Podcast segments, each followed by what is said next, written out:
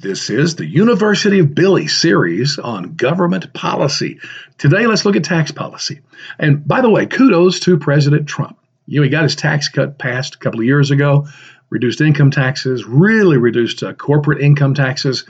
And right now, you probably haven't heard this because it won't be reported much, but we have record tax revenues coming in right now to the federal government. Now, let me tell you how this all breaks down.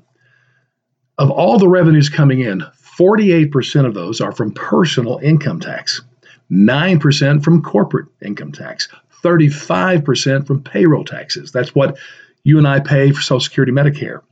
And then there's 6% miscellaneous, you know, tariffs and stuff like that, fines. And then 2% are from excise taxes. There are certain items the federal government puts like a sales tax on, for instance, tobacco. Now, here's the thing I want you to realize from that 92% of all revenues are coming from income taxes, payroll taxes, and the like.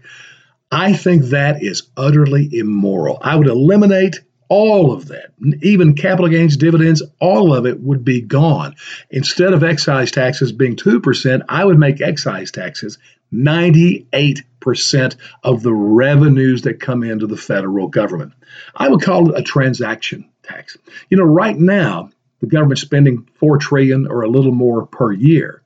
Do you realize there are eight trillion plus transactions every year? Most of those transactions are not taxed. Every trade on Wall Street is not taxed. I had a business years ago uh, in technology, and I provided services to other technology companies, and I would bill my clients thousands of dollars each month.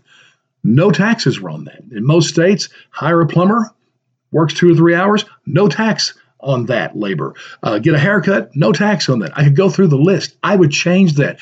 I would put a tax on every single thing. And it would be graduated or progressive, if you want to call that. For instance, if you buy a yacht for $10 million, maybe there would be a 100% tax on that. So you pay 20 million for that yacht because you're rich. On the other hand, for like milk and bread, a 1% tax. So you buy a gallon of milk for $3 the tax on that's going to be three cents. Not only would that bring in all the revenues the federal government needs, it would eliminate all the tax services and the need to do that crazy IRS thing in April every year. Even better, this is the best for me. It puts economic freedom back in the hands of the people. No more taxes taken out of their income. They will have control of how they spend that. So if they want to save on taxes, buy less stuff. Very simple. So my tax policy, very clear. Have a transaction tax on everything, no matter what it is, and get more money to the government than ever and more economic freedom to the people.